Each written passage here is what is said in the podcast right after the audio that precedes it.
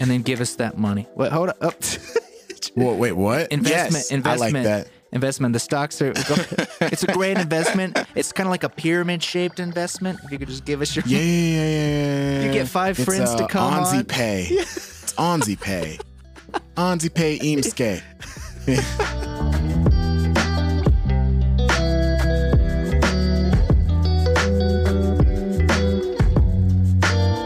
Welcome everybody to the. Faking Notes Notes Podcast. Cha-ching, cha-ching, cha-ching. You hear money, that, Trevor? money, money, money, money, money, money. Today is the finance episode. Two broke dudes talking about how to make more money. Yeah, obvious from two success stories.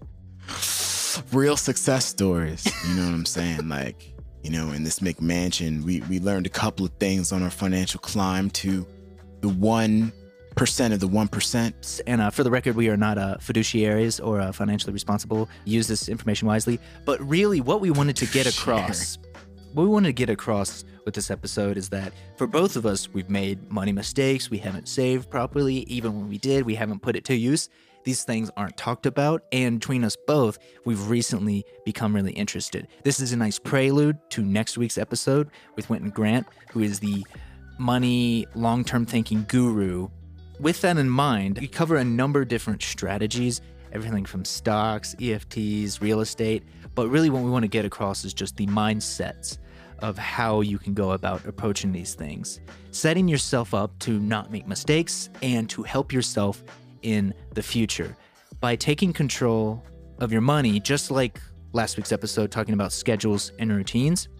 You can afford yourself peace of mind, you can manage your anxiety, and generally just have a more comfortable and better life. How do we get there? Stay tuned. Discipline equals freedom. Enjoy. Enjoy.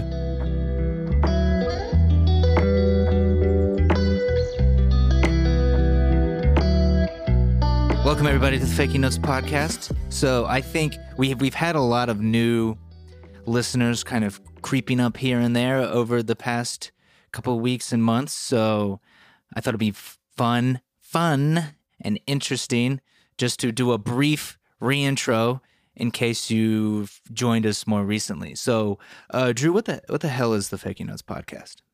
Oh, I, I love how Trevor was like, hey, so we're gonna like we've been getting some new listeners and we're gonna like kind of like ease them in, let them know what it's about. And so I was like, I, I was like, okay, that sounds good. I was gonna let him take the lead. And I love how he just, just like threw him under the- pass. So tell Yeah. us what, tell them what we're about. Okay, so the Fake News podcast is essentially two Juilliard grads who are who have been over the past few years pursuing careers in music off the beaten path, not the prescribed career paths that you're spoon fed in, in a conservatory setting, but the more freelance, independent uh, ventures that come with uh, being a, an independent artist. So we, throughout the past few years, have been through trial and error, failure and success, have been figuring out ever so slowly uh, what it takes to be successful in uh, the music business, but also just to be happy human beings, to be engaged citizens. Uh, so we're just essentially, if you distill it down, we're two dudes who love the internet and talk about articles that we discover on regurgitate facts, but that's so well put. We've been very fortunate to have a pretty expansive network of people across different careers, different walks of life, different interests. Several of our friends have gone off to completely new things. Others have brought on their new hobby and bring, brought it back to music, started businesses, become CEOs, raised shit tons of money, created new products, created new apps recorded projects, influencers. We've had such a awesome mixed bag of people. And this is just a great excuse to hang out and talk with them and share the conversations we'd be having anyways. Like I think I want to make sure you guys understand on the other end of this who we haven't had the pleasure of meeting in person or uh, over any messenger is that this is how Drew and I talk always Like through And so text. Yeah, like this is it. Like every conversation you hear is pretty much how we are always talking. There's almost no difference uh, other than the blinking red light That is the record button. And we we love these talks. We love thinking about these things and we we hope that it provides you some value and maybe saves you time. So you don't have to spend 5 years, 10 years figuring out something or spending 50 hours, 100 hours listening to a lot of the podcasts we listen to, interviews, books we read. We we hope we can What's make your path in life interesting. But there's there's like a service, right? Where they like summarize all the books. I know Tai Lopez Uh, has it. Blinkist. Blinkist, but there's also Mentor Box that Tai Lopez has where like, I'll read all the books for you and make seven minute videos that you watch every single day. You don't have to read. My Ferrari. Here in my garage. Here in my garage. Here in my garage Look. Lamborghini Maserati. So we are your personal music mentor box slash Blinkist. But instead of reading books, we read articles and watch videos. So We're the millennial we're the millennial, millennial Blinkist. version. Where we don't actually read the books. But I love how we're just we're just going from different beats of what we think this podcast is, um, without actually doing the podcast. Or are we doing the podcast? is this meta? Is yeah, this, is this the podcast? Is this what This it is, the now? Podcast. Where we just talk about the podcast in the podcast. That's that's Podcastception. very on brand for sure. But thanks again for for joining us along this time. And if you've been around, good. We, you, you know the drill. You know the drill. I love that. Continue, like and subscribe. I think oh this sets us up for a wonderful segue into a topic I'd like to focus on today because we've both been digging into it. So last week we dug into scheduling and routine and a lot of the systems we've been int- implementing, and I think it'd be nice to talk about something else that is near and dear to our current hearts: money. mm-hmm. Mhm. Money. So, Drew, what are your thoughts on money? Do you like money? Is Love money. I, I like Big fan. money a lot. I'm a, I'm a pretty big fan. I'm a subscriber. I tend to I read a lot. I'm like a fan of money, so I like study it. I like read biographies about money. Mhm. I learn about I'm like starting to learn about how like money like grows and changes. What's really interesting um is like we're really not taught about money in school. We're not taught about money oh, absolutely we're not. taught that like you have to exchange your hours and skills for time like like out like time and skills for money and that's like the only way possible for you to be able to make a living wage right if you spend your finite and unknowable amount of time on this planet to exchange it for a piece of paper that loses about 3% value every single year so uh it's really im- That's a good way to think about it. bro i mean it, it's an ever it's an ever increasingly uh it, it's kind of like somebody explained it to explained it to me through a video where it's like if you had a pile of money and you just sat and watched it every year and just it like 3% of, of 3% of it evaporated and just disappeared no questions asked no explanation every single year like over time your pile is going to get a lot smaller if you're not continuing to contribute to it, if you're not taking it and putting it in another place where it actually grows more than 3% a year. So, like just that concept of of like not just like putting your money in a savings account and calling it a day was like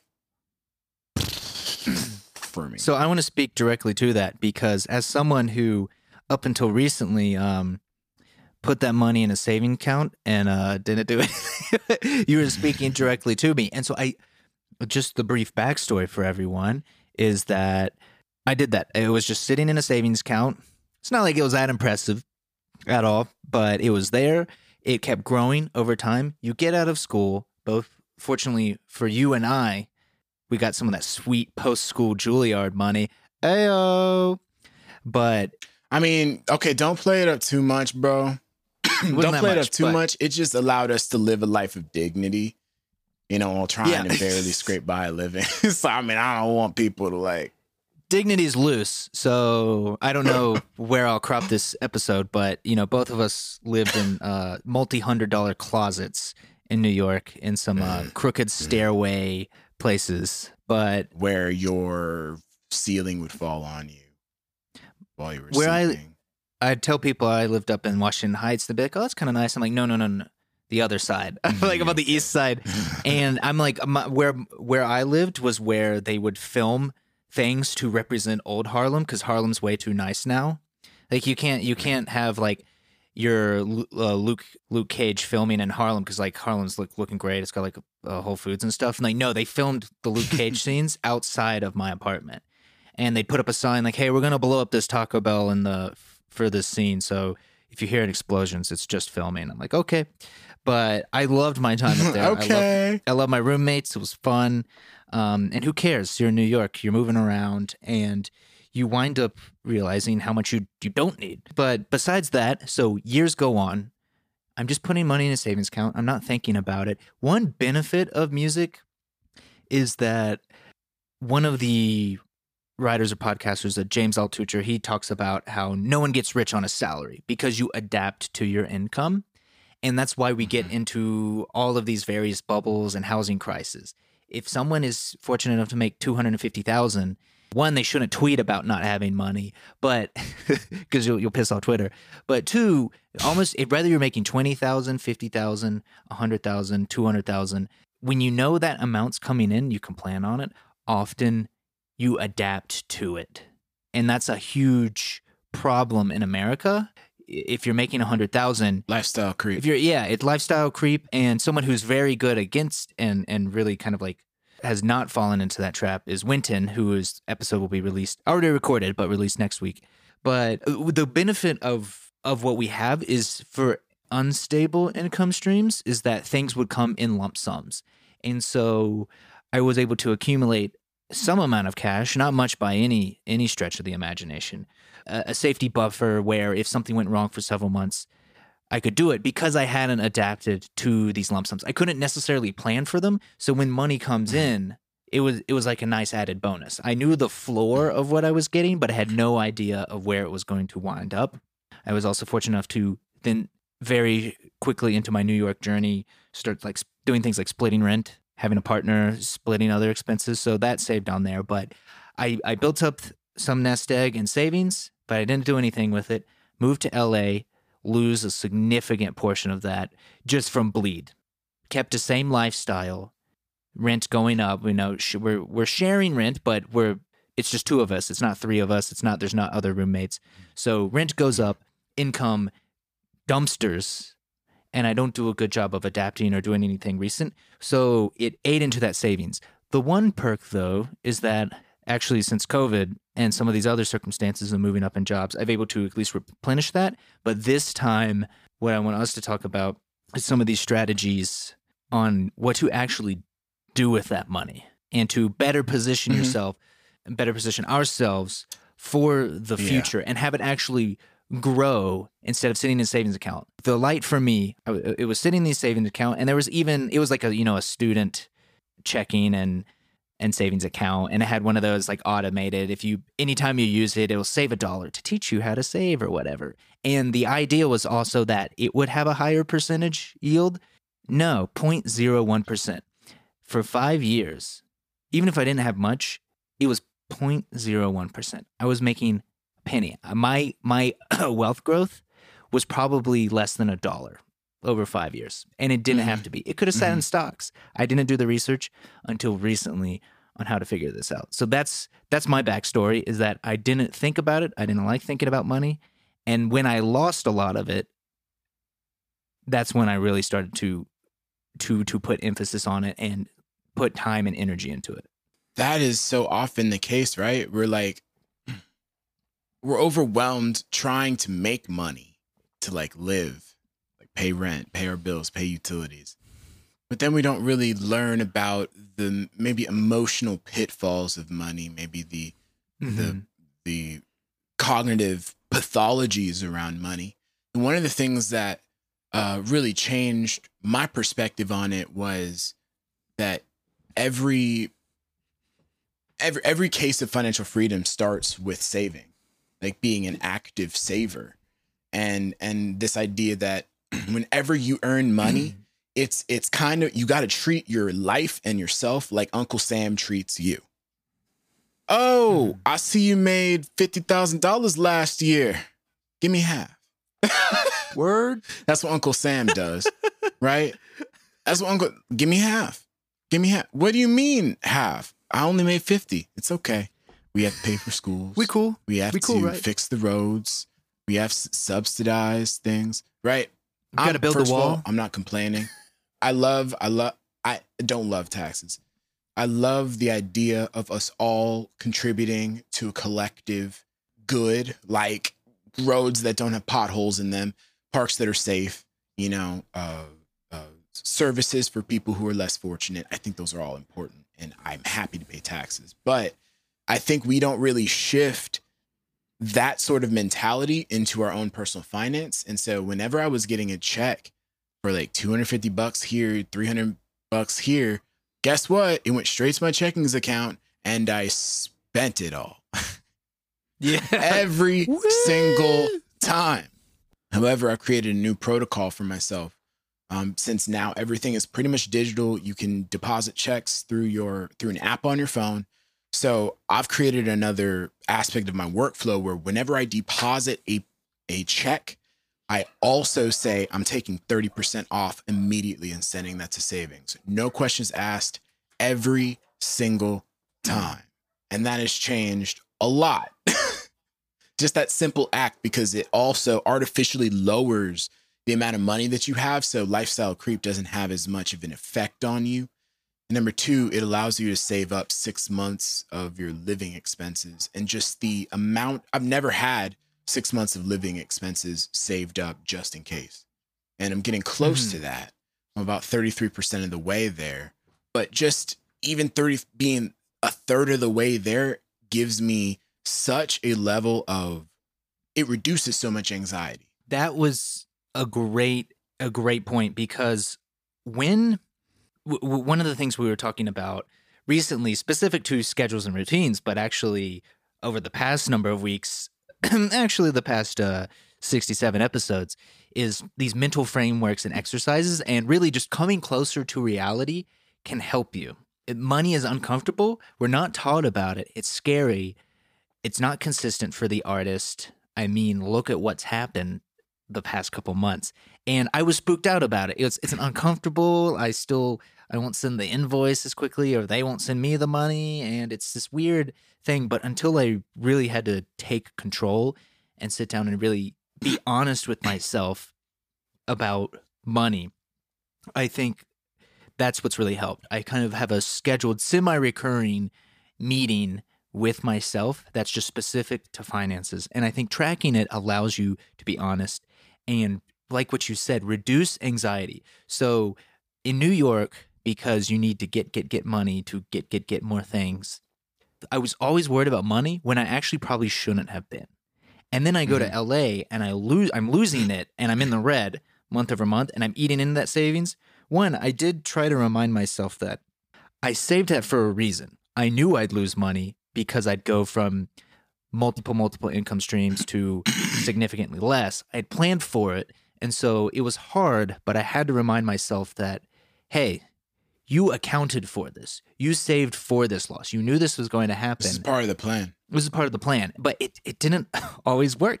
I was anxious. I, for the first time in my life, I was waking up in the middle of the night thinking about money and I couldn't sleep and the anxiety crept in and, and I was hitting rock bottoms. I, I was looking at, you know, the date on the calendar.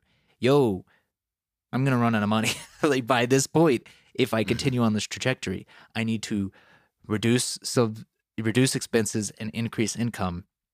And it, it took a lot of energy out of me that took away from creative things that took away from projects. It was a huge anxiety. So i'm glad that you mentioned that specifically that it is such a pain point to think about money. But it see, really seems like both of us are trying to take hold and embrace by embracing the reality and just thinking sensibly reducing that stress because that that moment occurred for me over mid 2018 to mid 2019 was the spooky point, a full year, first year of LA. And it was probably similar for you, but then you bump into this even worse scenario of being a performer and then COVID hits. Will you walk us through some of that initial fears and like how you've since gotten out of it? Well, I mean, uh, I, I I don't know because like my I think it's very similar to everybody. Mm-hmm. You know, uh, you don't know if your parents are going to be okay. you don't know if you're going to be okay. You don't know how this. This is back. I'm talking back in March, April. We didn't know exactly how this virus was being transmitted. The public, I mean, they knew, but they decided to not tell us, which is literally what my mom said. She was like, "This shit is Fucked up. airborne, and they don't want to say it." She said that back in March, and I was like, "Mom, that's quite the claim." She's like, "Just wait." Of course, mom's right. Mama's right. Always right. I don't know how she. I don't know how she does it. But during that time, I, I realized, okay, look, you don't have any more excuses. Like you don't have to drive an hour and a half to go sit at a five hour gig where you're just pretty much looking just going at the behest of somebody saying actually can we change this whole section and can you write in this new music? Right? Like i i didn't have that sort of like distraction from my life. And so i was able to kind of push myself physically through my exercise mentally through learning reading books to get through some pain points. And this money thing was a really big one. And for me the thing mm-hmm. that eradicated my uh whole anxiety about the pandemic and about my prospect of making money and continuing to live uh this lifestyle that I that I enjoy it was tracking my spending because it was it really showed me that I do make enough money and I can spend less. And I often have found that spending tends to be emotional. So it's kind of like a way of Mm. managing your emotions as well. Just understanding why am I spending so much money at Chipotle this week? I'm legitimately busy, haven't had time to cook for myself. But why Chipotle? Why can't I just like maybe make a lentil soup and then eat that over the course of the week? And so then it just gives you the opportunity to find ways where you could reduce some areas in your life where you're spending and find ways to save. I think the last thing that I want to say is having a goal for your spending is the only way to keep it up. Um, because often, oftentimes before, I would say I wanted to save up for something, but then Seamless was more important. I needed to get sushi. You know, I, mean? I needed sushi. I need needed sushi, sushi on that Wednesday night. But your if your why is strong enough, why are you saving? Why are you living below your means right now? Why are you doing all of that?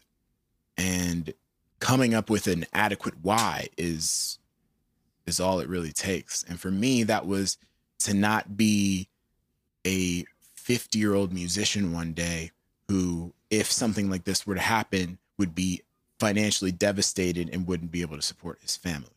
So uh, that's a big enough why for me to start figuring out other ways to make the money that I do earn, although it's not an incredible amount, how do I make it go farther? And that comes Mm. in with saving and investing and, and buying assets and reducing liabilities and debt. So those are that's the path I'm on right now.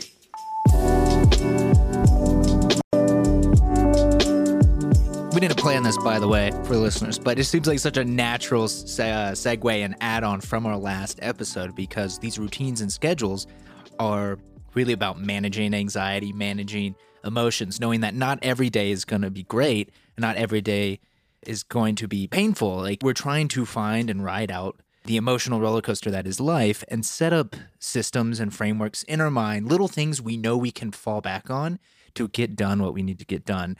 And I didn't think about directly relating routines and schedules to money, but it's very similar. Instead of allotting time, you're allotting dollars. And you mentioned setting goals for your money. There's a program I haven't used it yet. I've read up on it. I'm kind of put it into action, but uh, I need to do do more on that front. It's called You Need a Budget, and their whole point, their whole point, besides like Mint and some of these other websites, which are very helpful budgeting things, you need a budget set up to where you're making your money active and it's it's goal based. That's just how they structure their budgeting platform to where you know your rent, you know your utilities, you know your subscriptions, you know approximate credit card, like you know all these things, and it wants you to let you know that you're going to put your money towards something, and by switching it in your mind from here's this pool that gets taken away, rather to I'm spending it on something, making it active. There's a goal. I want to save for a kid, put it away. I want to save for a house. Boom. Another good. There's a couple blogs. There's one like uh, Stephanie something I can't remember, but it's budgets for millennials. Essentially, it's just finance tips for millennials. So it kind of like understands what we're thinking about and knows what we grew up in and uh, the student loans and housing and all the other issues that come with it. But she advocates uh, for a meeting, just a simple meeting with yourself. Put it in once a week, once every other week. It can be 15 minutes, it can be 30 minutes, but find a set time to just sit down and look at your money and address it. Is it still coming in? Now, for those who have a salary, it's a lot simpler. You can very much plan off of that. We've already mentioned the pitfalls of that. But for uh, those who don't have it, it's a lot trickier, but you can use that to your advantage.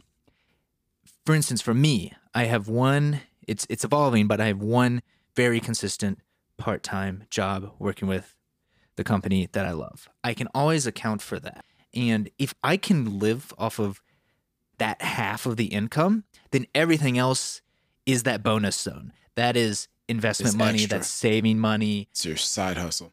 It's the side hustle, but I get the added benefit of I can rely on this set amount, base my life off that set amount. Every other project beyond that, making that money active. So there's a few strategies. There's a lot of things I've been thinking about now that's more proportional uh, look at the total income 50% is divided between savings and within that or is this percentage is investment in efts and vanguard and then this percentage is long-term stocks and then a smaller percentage of that is the fun play with money make money now stocks and I, i've only recently gotten into this so i'm still finding out that right balance of do i allot $300 a month towards stocks and can i make more over here than paying more into student loans weighing out this thing. If you can make 8% over here and your student loans are 5%, I wish, then then it's a smarter investment to in, invest in other areas. So there's all these little percentages, but however it's done, the best thing is to plan for it and allot to it and to just make sure that what you're doing is smart and is going to reduce your anxiety. And so why I say smart is actually kind of incorrect. There's one really good website it's Farnam Street. I can't remember the creator. I've mentioned him a few times here, but he has these Farnam principles. And Farnam, I'm pretty sure, is the street where like Warren Buffett's Oracle or Omaha or whatever, the Oracle of Omaha, uh, Warren Buffett, where his company is, and they you know make a bajillion dollars. And the Mhm. principles this guy talked about Berkshire Hathaway. one we've mentioned, yeah, one we've mentioned is direction is more important than speed. If you're racing in the wrong direction, it's not as helpful than being slow and going in the right direction. The second principle, or one of the other principles that this person mentioned, is to not try to always do the smartest thing, reduce doing dumb things. And for instance, you're not always going to be able to make the smart financial play. Look at the efficiency of card counting. It only gets you you don't even get an extra percent. If you're a good card counter you go from 50% odds to like 50.5% that works out if you get very good at it and you in the long run you will win more.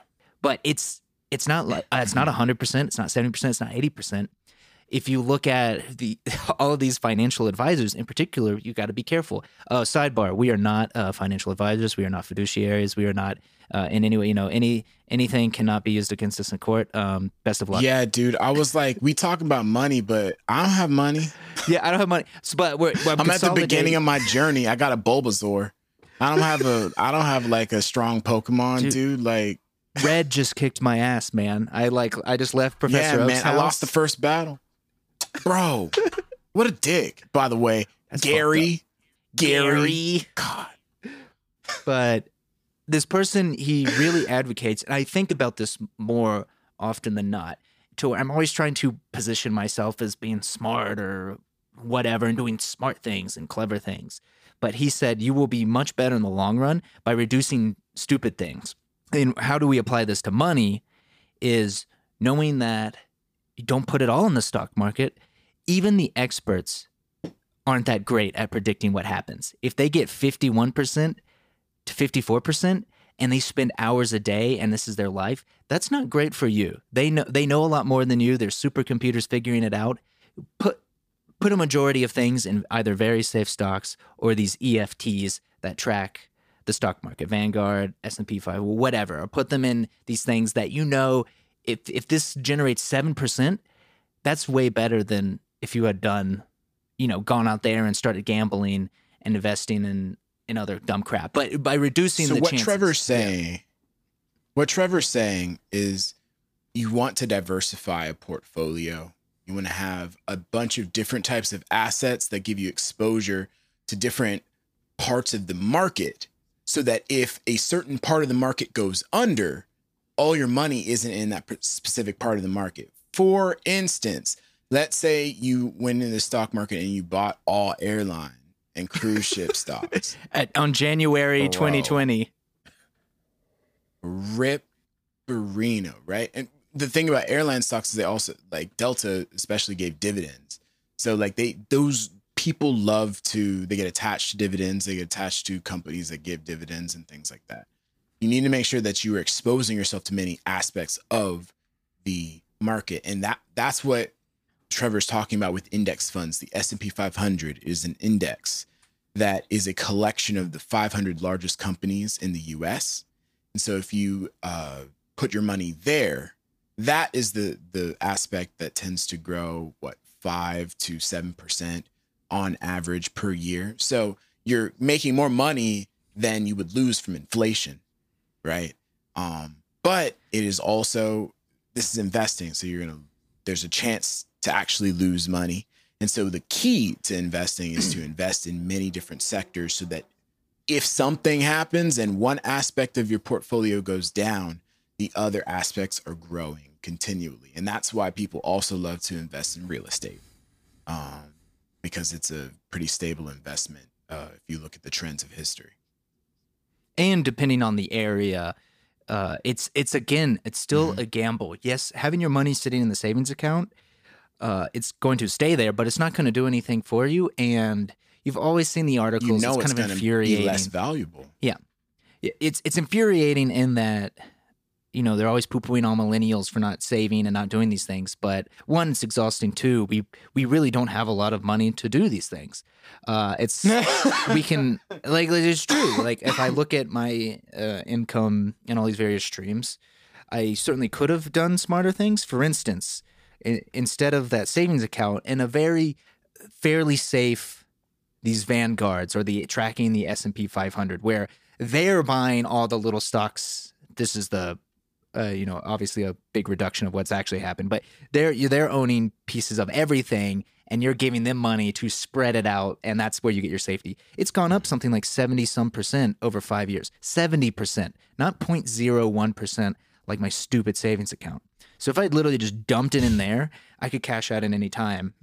And we're not i'm not giving you stock tips. This is very new. I'm playing around but i'm happy. I'm on the high of early success already after i got a referral code for robinhood from drew and Oh, shout out to peloton Dude, I didn't get my free stock. You didn't get your free stock, bro? I still didn't get You my gotta free get stock. that- No, they give me a three dollar gotta get my stock free stock. like Yeah, coty a beauty $5 project stock the first. but w- with this i think why you want to try so it's already you know late for me to p- do this but for just how things accumulate and grow statistically you need to try to start now if you can so don't get infuriated by all these articles or keep poo-pooing and they say oh you need to have 50k and whatever by the time you're 20 like shut the fuck up like none of us have that money or if I read one more stupid article about these two couples live below their means and paid off their loans, and then you like read the article and someone makes six figures and then they their parents bought them a place that they were able to sell and like ran out. I'm like, I'm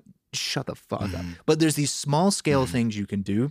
And I think what Drew said is a big piece of it. He said, set it away, go ahead and take things off the top and lie to yourself. Because if we know we have something, we might want to use it. We could be more understandable. If you just Mhm. trim some percentage, 20, 30% off the top, even better if Mhm. you go ahead and you have it uh, your system set up to automatically send it somewhere it can go to the robinhood app you can say okay 200 bucks a month i can play on stocks another 200 bucks a month goes to betterment for eft another 200 bucks off the top after you've paid in to your known utilities rent whatever uh, Mhm. I, I just like forgetting about money money for taxes too. oh god yeah that's the thing. Save your money for taxes, and if you're an in- independent contractor, pay quarterly.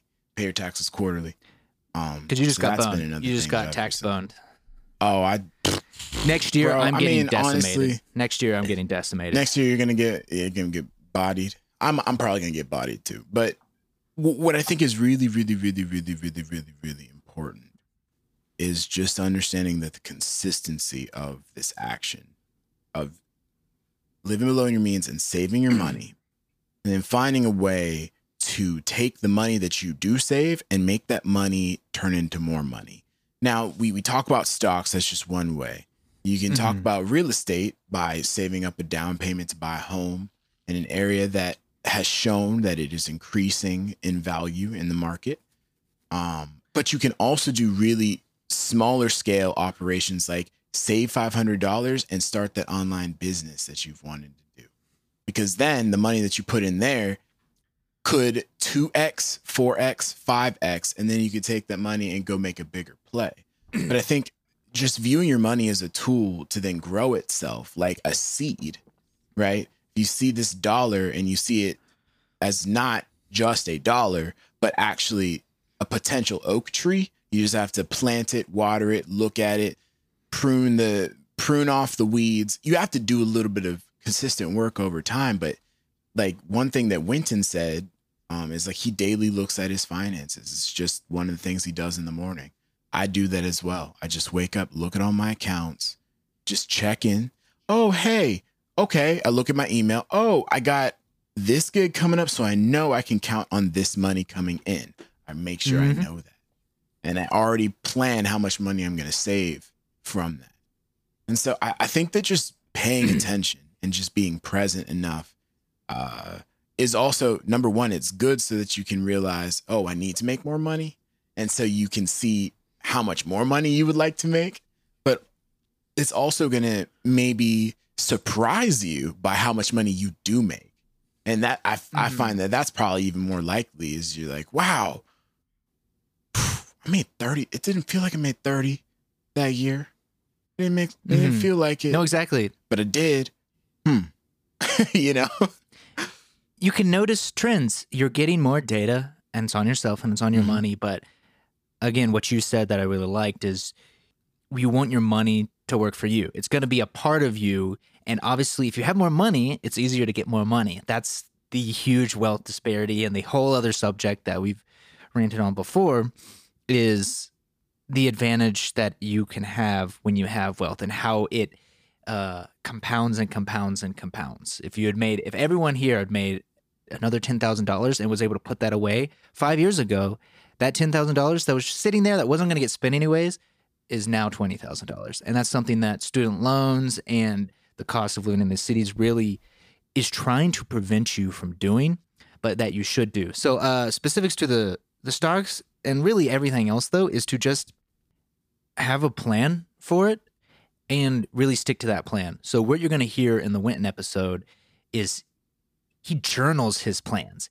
He he he's going to talk about an example where he wrote down the financial play he was going to do and then 6 months later he did it. He wrote down specifically, I think I can do this. I'm going to get this place. I'm going to flip it here and I'm going to be able to make back money. And so he the real impressiveness of that isn't that he went out and succeeded, but that he knew he could succeed. He knew it going in advance. It wasn't just a miracle or some surprise. He planned on that return. And for instance, with like the stocks, I've been do- doing a lot of research. It's not like I can make a ton in there, but I might as well. There's just some companies I'm fairly confident that are going to make things. But here's the key thing: what they all say, uh, specific to those getting into this or Robinhood app or I- anything else. Yeah, be is to- careful. It's a buyer's to- market right is now. to have have a plan. Same thing with this real estate. If this real estate thing is to raise your family in that house, you're going to treat it differently. You're going to renovate it differently. If this real estate play is to is to house hack and have someone else, you know, have more roommates there, that's a different play. If if you want to if you know the market's probably going to be better in this area in 5 years, and you want to you're going to plan on selling that place in 5 years. Having this plan is really helpful. So the advice i heard about stocks is set aside a very small percentage to do that kind of day tradey thing and that's just fun. You can really only treat that as fun. It's some pool. It's 500 bucks and i'm not going to put in much into this but that's the one i'll trade around and i'll check the app every once in a while. But a lot of what people have said is because you know we get nervous. We look at these tickers, we look at it going up, and we think Yeah, we're smart. We have emotions, we don't have enough time to research this, and uh, yeah, oh, it's falling. I got to sell, sell, sell, and oh, it's really low.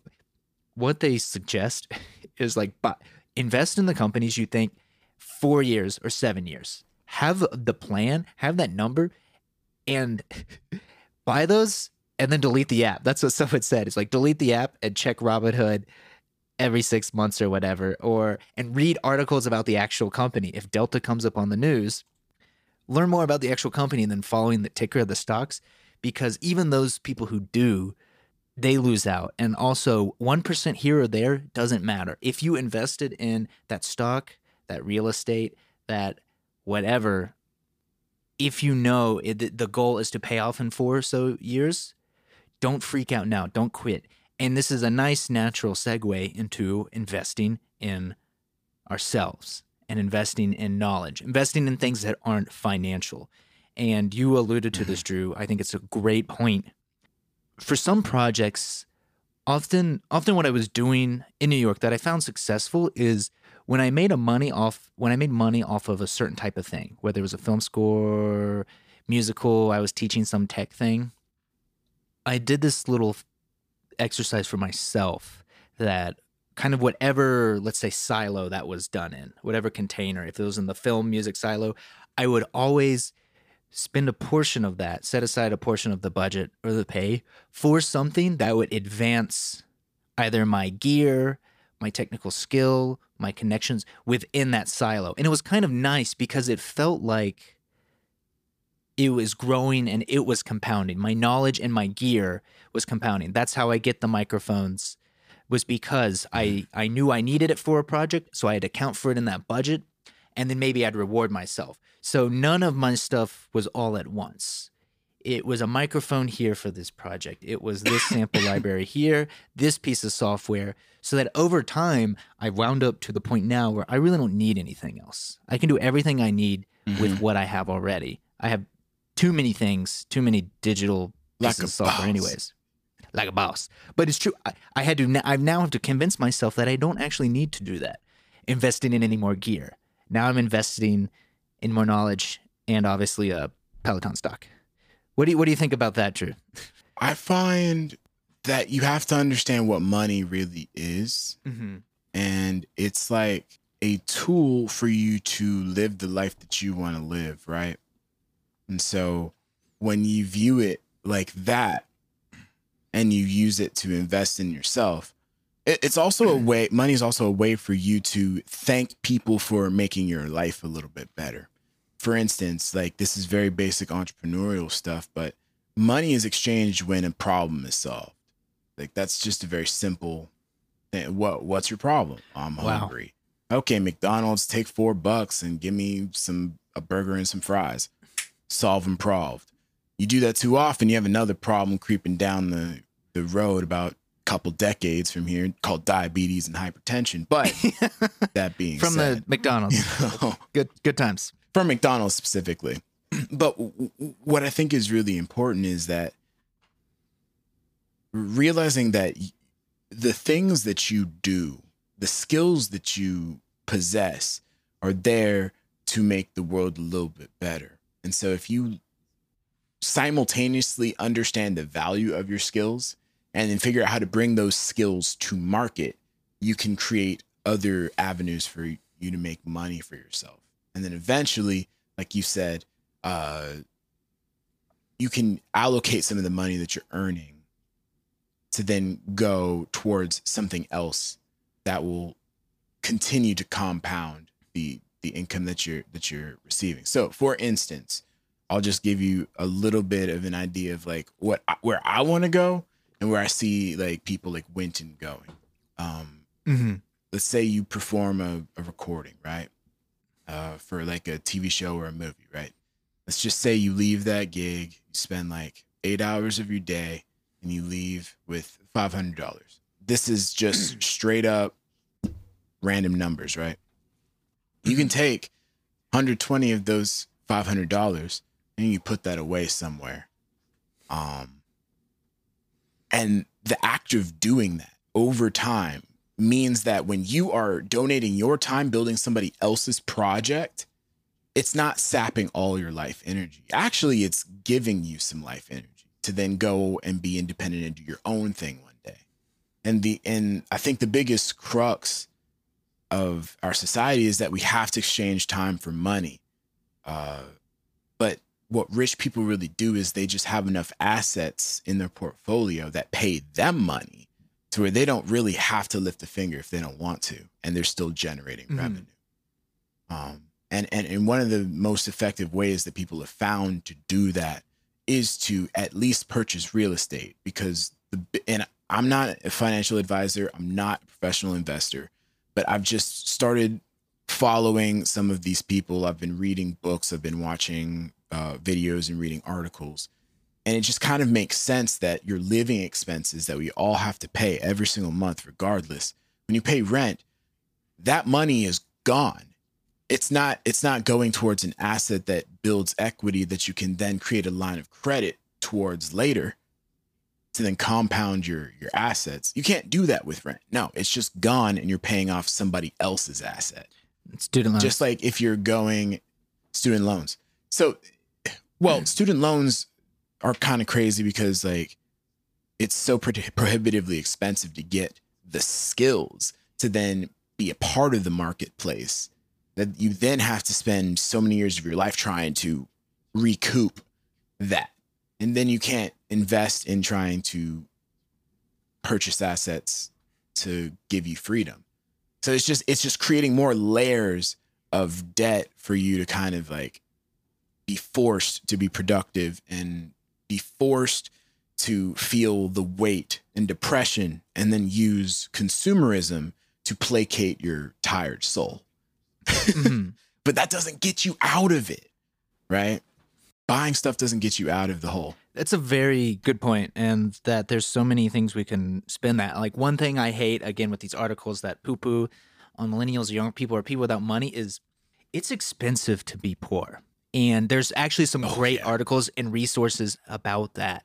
What a stupid world we live in to where a bank penalizes you for not having money. There's great co- comedy bits about this too. It's like I have no money, and the like. How you gonna charge me a service fee when I ain't got no Yeah, money in my like, account? they're like, you don't have enough money. Uh, you didn't use this credit card enough, so we're gonna have to charge you an extra ten dollars. It's like, I don't, I don't have my like. How does this? How do I have negative dollars in the bank?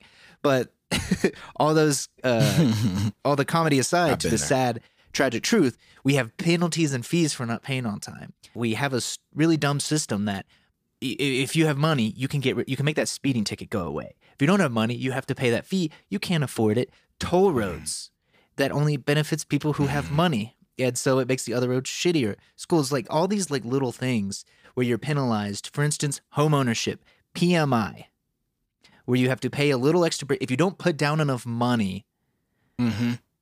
on as a down payment Less on the twenty house. percent, right? Usually. you have to pay you have to pay a little extra percentage uh, it's kind of like a guarantor not many people have to do it but in new york like a guarant you guarantor you have to Oh, pay more money because you didn't have enough money like your parents didn't have enough money to sign their lease with you Mm. and you didn't have enough money so what is the solution charge them more money what a broken Mhm. fucked up system okay that aside Mhm.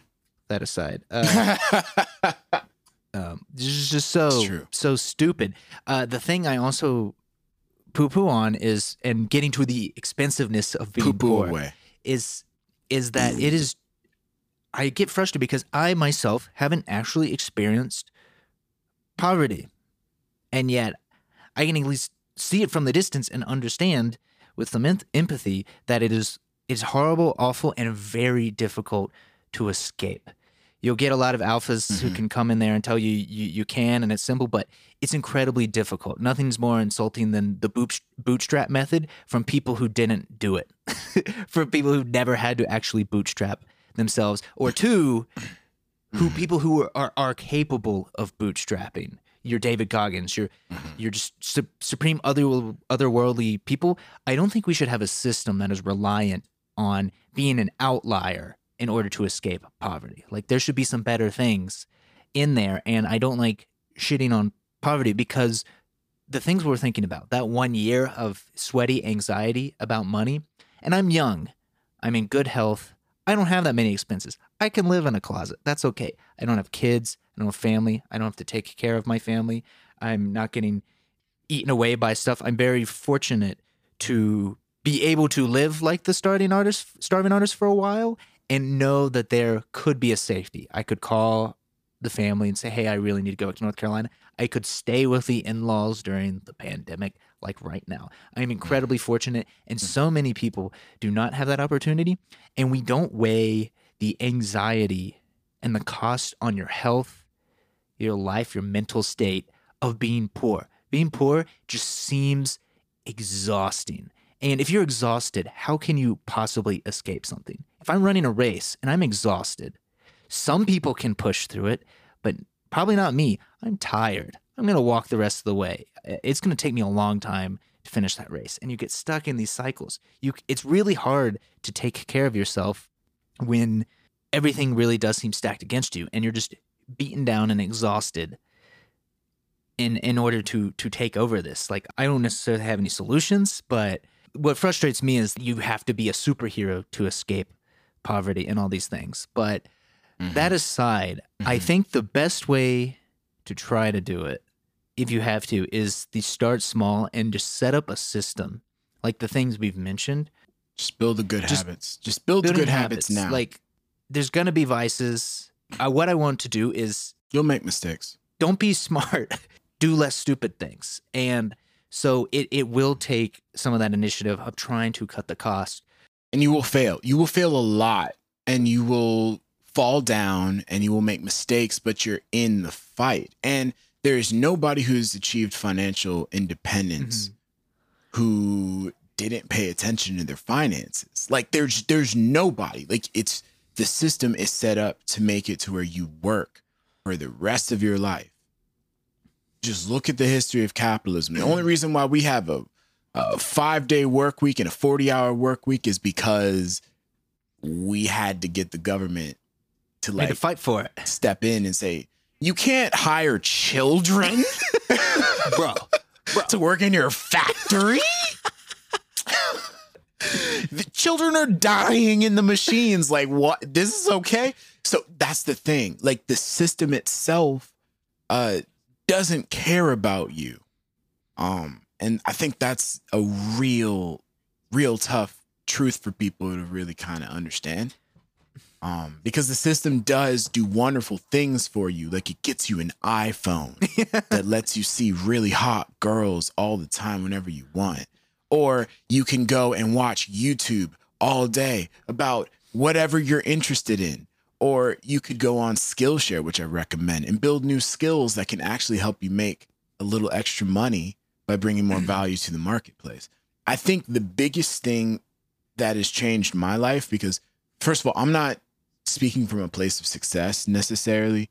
I'm Same. still learning these things. I'm still starting these habits. But one of the things that's helped me transition really well is understanding economics and understanding the how to look at situations in the world and anticipate what people are going to need, what problems they're going to have, and then finding a way for me to either create the solution for that problem in the market or invest in a company that is creating the solution. And I think that that's kind of like the key to really figuring out where you want to allocate your money.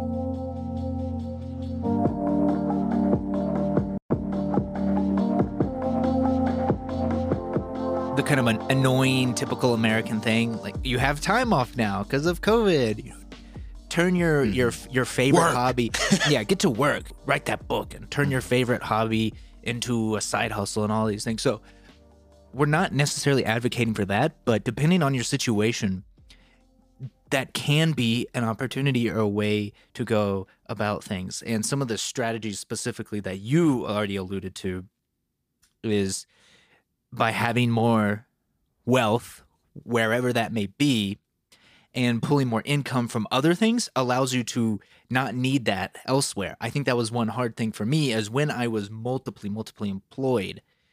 It, it took a while to kind of set up like where can I charge more so that I can charge less and do long term things or can, can I charge this guitar student an insane amount because I don't necessarily want to do that as much as teach this kid of a of a teacher who doesn't have money and that makes me feel better and if i'm feeling better i can do better at other things. Uh, so n- we're not necessarily advocating for the constant side hustle uh, although i think you should try to diversify your income streams but i'm also advocating for the ability to relax. Everything we've mentioned in these past in this episode and the previous one with these kind of technical schedules, routines, our musings on money is managing pain and anxiety that comes from this. Look at Mhm. people who have money and are aware of it. And particularly those who might not have always had it. Look at people who have pretty set schedules and routines. What is the one thing you notice about them? They're relaxed they have downtime. Why you can see them going out and traveling on Instagram is that they've afforded themselves the ability to relax. And that's something that I don't know if I've ever felt in my life because of hustle. I got to hustle. I'm behind. I'm mm-hmm. doing things. Mm-hmm. Working yourself to death is actually just another form of avoidance. It's it- like that's something I realized. I wanted to stay busy Damn. because that was my, how I avoided anxiety of just sitting there and being able to turn off the brain uh, was terrifying and to and truly relax. I think of a lot of our very successful musician friends who who did the very traditional orchestral route.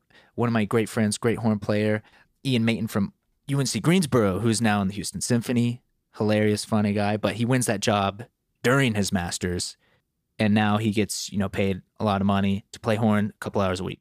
But I saw him practice.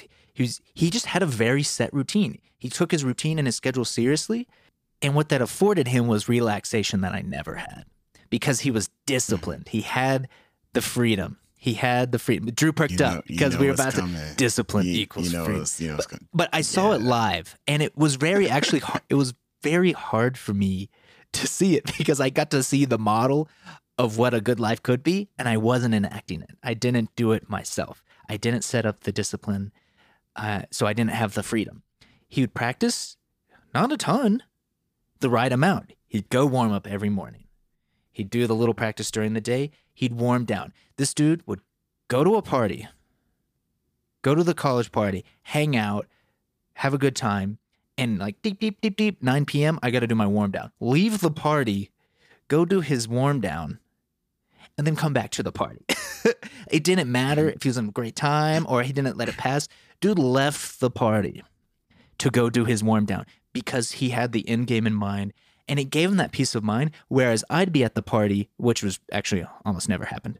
Uh, I'd be at home uh, at a distance from the party, anxious because I wasn't working because I was kind of tired and I was anxious and I was nervous and I wasn't thinking about things and I'm going to work now everyone's at the party and get ahead and but I never was efficient at it. So I just never had downtime because I hadn't earned the freedom. I wasn't disciplined. I was functioning at like between 40 and 60% all the time when that doesn't work. If we're thinking about all these percentages and growth over time, if I was functioning at 90% only half the time, I'd be doing way better.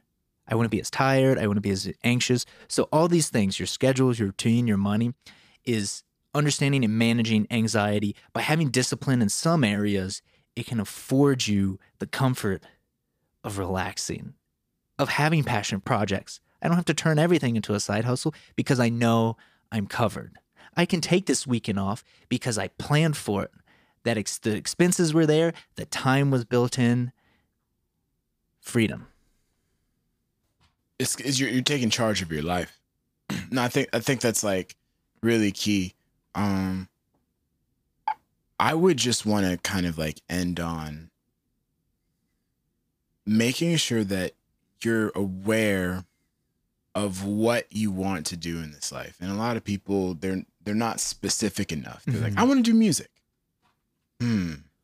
But I don't want to do orchestra. Okay, that's a little bit more specific. Do you want to write music? No, I don't want to write music. I just want to play my instrument. Cool. But then you have to realize that your ceiling for the amount of money you're able to make is going to be right here. Because at the end of the day, the only way to really make wealth in this world is to create your own intellectual property. If you are working for somebody else, you're only getting a percentage of the cut. Mm, and you're probably not getting any credit. It's that meme. Uh, so I yeah. yeah. If you work harder, go ahead. What's the meme? no, no, that meme. It's just like the the boss comes in and just like keep this up. You know, if you work harder by this time next year, I'll have another Ferrari. exactly. Right. And so I think that your side hustle is your kind of like your own time investment into whomever you really want to be in the future. Uh, and that changes over time. And so I'm finding that like now I just kind of want to like play other genres other than classical music for now. You know, uh, classical music's fine, but like no matter how hard I practice or try to get it good, like people will still fall asleep. so it's like, I it's like there's only so much you can do. I love it. I, and yeah, and to close, I think you had mentioned something very good, Drew, too, that we didn't talk about, or I didn't uh didn't lead us down the path yet. That I thought was an excellent point, and that's really just investing in yourself. And that means so many different things other than just material things. We've mentioned in the past there are studies about ranking the the net happiness on things. Possessions and materials, it's the bottom. You, you that that Mhm. dies away quickly. We've heard this. Actually, number two is experiences. You'd think everyone g- says go on a trip and go live your life and have all these experiences. That's more valuable than possessions. But actually, the number one thing that had long term lasting happiness in a life was services that made your life easier. If you don't, ha- if you hate mowing the lawn, paying someone to mow your lawn was better than a trip to the Bahamas because you're offloading something that's painful on your life instead of just trying to tack on more things. And Mhm. so that is something to think about. And I think one thing, uh, it's like where you spend your money, like, can you make something about your life easier rather than tacking on some new experience or some new shiny object? Number two, with the investment in yourself and your knowledge and intellectual property. This is something that was hard for me to explain to others who had, you know, high paying jobs who could actually accumulate wealth in a traditional sense. Both you and I did the same thing in that, even though we weren't pulling in much, I was trying to always reinvest that in myself. And that's a huge gamble. That's the stock market. And so far, I'm still waiting on the returns and some dividends. But I, I was faithful myself that if I spend this money to get me this tool, this knowledge, this program, that 10 years down the road, that will pay off. For instance, this business coach. I'm paying lots of money to have someone look at my life and help me get it together and approach it new. While I will lose that money in the short time, just like John Hahn said, that's changed his life for the long term. Everything he learned there and put into action there has been a part of his now current wealth growth. It's an investment. And I think the biggest thing we can do is invest in ourselves. I don't get paid a ton off of all these music things because I'm trying to retain the masters. I'm retaining a lot of this this information and I'm hoping and entrusting and trying to position myself that those assets, that intellectual property, that is my retirement plan. The companies I'm trying to Mhm. start, that is my retirement plan. This podcast, that is intellectual property. It's a retirement E- plan. easily, It's we're gonna. retirement plan. Well, we could probably already retire right now with all this massive uh, wealth. I mean, wealth just growth. boot- just all these, all these bikini clad women in this mansion, dude. I know we've been in this mansion. Good thing we could have quarantined in this mansion together. It's been the pod. Man, dude, it's under renovation right now. I have to stay. I have to stay in Winton's extra room. So, uh, we'll we'll we'll get back to the mansion pretty soon. Um, I think some TikTokers are keeping it safe for us right now. So, stay tuned. This has been a nice like single subject money, money, money, money, money episode. Money. I love it. There's that one song in Breaking Bad it's, they just literally just say money, money, money, money, money, money over and over and over. It's a great song. I haven't watched Breaking Bad So good. In a decade. Like no one knew this So- song, but it was put in Breaking Bad, and then suddenly they probably made all this money. They kept their intellectual property, I hope, and they made money with their money, like money, our money. boy song. Jeremy Jones. I love it. The, the oh man. So I that, miss him. that's that's the key, ladies and gentlemen. Build your own IP. Playing Beethoven covers is a surefire way to stay broke for the rest of your life. So invest in yourself. you heard it here first. Yeah, invest in yourself and really by facing reality, it is going to be painful, but I want you to f- face it with confidence. Stand there, Mhm. stare at reality and say bring it on. Like I'm not afraid. You've made it this far Mhm. and I think taking I like what you said. You're taking control of your life. Being an active participant in your life. That is something I hadn't done until this past year. Really talking on this podcast.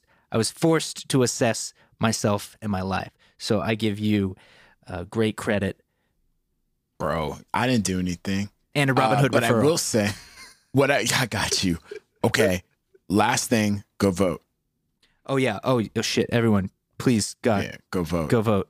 Go vote. Go vote. Talking about taking control I'm of your life and your future. We're not going to. Yes, this Vote. that is just another way that you can assert some control and some power in your life is letting your voice being be heard. And I'm not like advocating for any particular candidate, but I think that a democracy is only functional when people participate in the process, no matter how rigged it is or how perceptionally rigged it is. I think what's important is if you want to revise the system, you first have to participate in the system. So let's get on out there. that. Let's let our voices be heard. it's like there's a lot of broken things about the the system, but the easiest way to change it is with this vote. It do- you you you will not get what you want without this vote, and just imagine how you're going to feel the day after the election, and then do what you can to get to that feeling, whether Sad it's calling. Sad, whether it's it's calling, phone baking, or however you can contribute in your own way, the biggest thing you can do is your vote, and it's part of setting yourself up for success it will and does affect you. So very good point, Drew. Okay, everyone, go out and uh, give that little PSA. make money. Go make some money. Money, money. Just just for just for Papa TVK and Uncle Trevor. Trevor Bum. and then give us that money. What? Hold up. Whoa, wait, what? Investment, Yes, I investment. like that. investment. The stocks are. it's a great investment. It's kind of like a pyramid shaped investment. If you could just give us your. Yeah, yeah, yeah, yeah, yeah. You get five It's, friends to uh, come Onzi on. Pay. It's Onzi Pay. Onzi Pay Eamske. All right. See you, everybody. Take care, y'all. This-